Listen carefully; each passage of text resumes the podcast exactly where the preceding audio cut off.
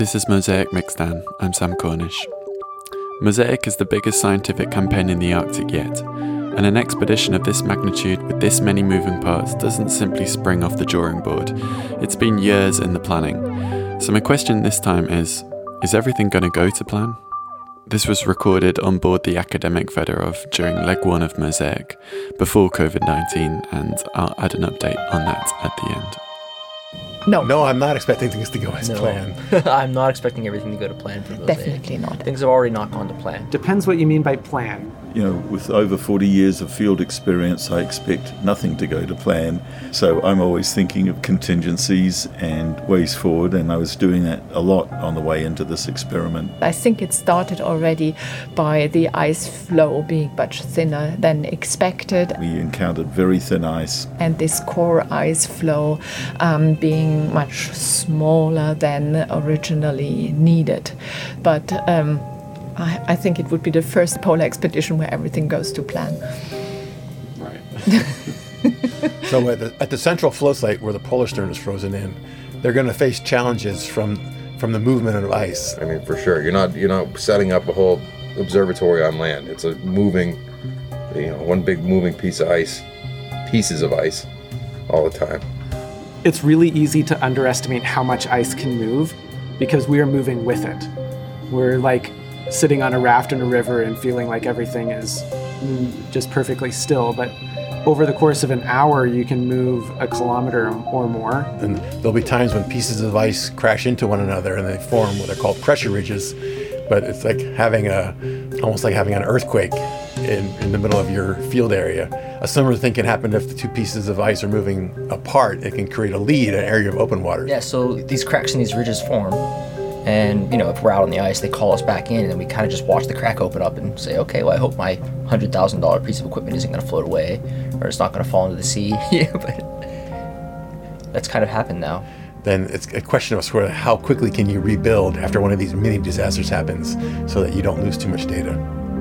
Of course, things are freezing up now and things will get stronger, but especially come summertime and spring, things are going to change again. There's going to be melt ponds then. Things could be just enveloped by a pool of water, and we're going to lose equipment. It's inevitable that things are going to fall apart, get damaged, or, or fail in some way or another. That's, that's part of the risk. Risk versus reward of making these measurements. Absolutely normal that you just get 80% or 70% or even less in a polar expedition. but they're a really capable team of people, There's a lot of smart people up here. I think they'll have a pretty good success rate. and I think logistically they'll have enough resources to keep things going. And even though they have sort of some retreat modes through the year, I think it, it could be a really remarkable data set that they pull off. But you know, you can't go to plan all the time. You know, plans change. Well, plans change indeed, and the world is quite a different place now to how it was back then in October when I interviewed those scientists. So here's an update as of the end of May 2020. The plan had always been that Polarstern would remain frozen in the Arctic, drifting with the sea ice, until about September of this year, but that her crew of scientists, support staff, and the ship's crew would come and go, rotating in and out with six distinct legs planned, and the resupplies taking place um, via icebreaker and aircraft. We heard more about this in podcast number two, so I'll direct you back there for a refresher if you want it. So, how do you resupply a ship that's frozen in the Arctic sea ice with a new crew of scientists who are coming from all across the world in the middle of a global pandemic? Safety is, of course, absolutely paramount, and then the travel restrictions around the world have also made it really difficult to bring the scientists together and get them out to Polarstern. So, Norway closed its borders, precluding the use of Svalbard as a base for resupplies by aircraft, and restrictions in Sweden have also prevented the Swedish icebreaker Oden from being called into action. Eventually, a new plan was settled upon, with the mission recentering on Germany. So, two research vessels from Germany are currently sailing towards Svalbard with the relief team, who have all spent two weeks or more in quarantine in northern Germany and have been tested multiple times. But the catch is that these vessels are not icebreakers. So instead of resupplying Polarstern at the central floe, where the main science is being done, Polarstern has loosed its moorings from the floe and is now, at the time of recording, making slow progress through the ice to meet the resupply vessels in calm waters near Svalbard. So this has meant temporarily abandoning that central floe and being forced to disassemble some of the instruments there until they can get back, which might be in quite a few weeks' time.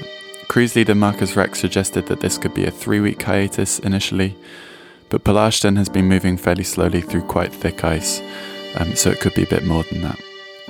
You can, of course, keep up to date with this yourself by checking out some of the stories that feature on the Mosaic website.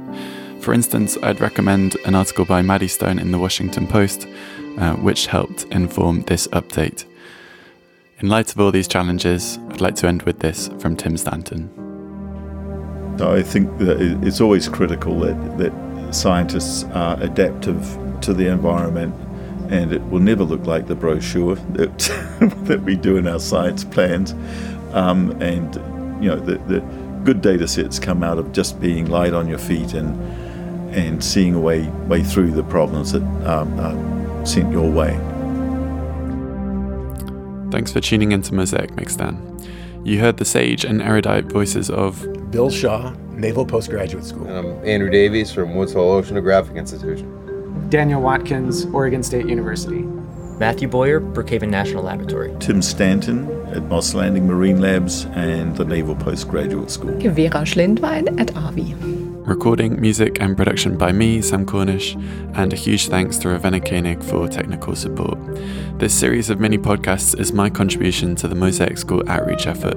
Do be sure to check out the other projects from Mosaic School participants online. You can look us up on the APECS website or follow Mosaic underscore embassy on Twitter. The Mosaic School was supported by IASC, Mosaic, RV, ARICE, and APECS.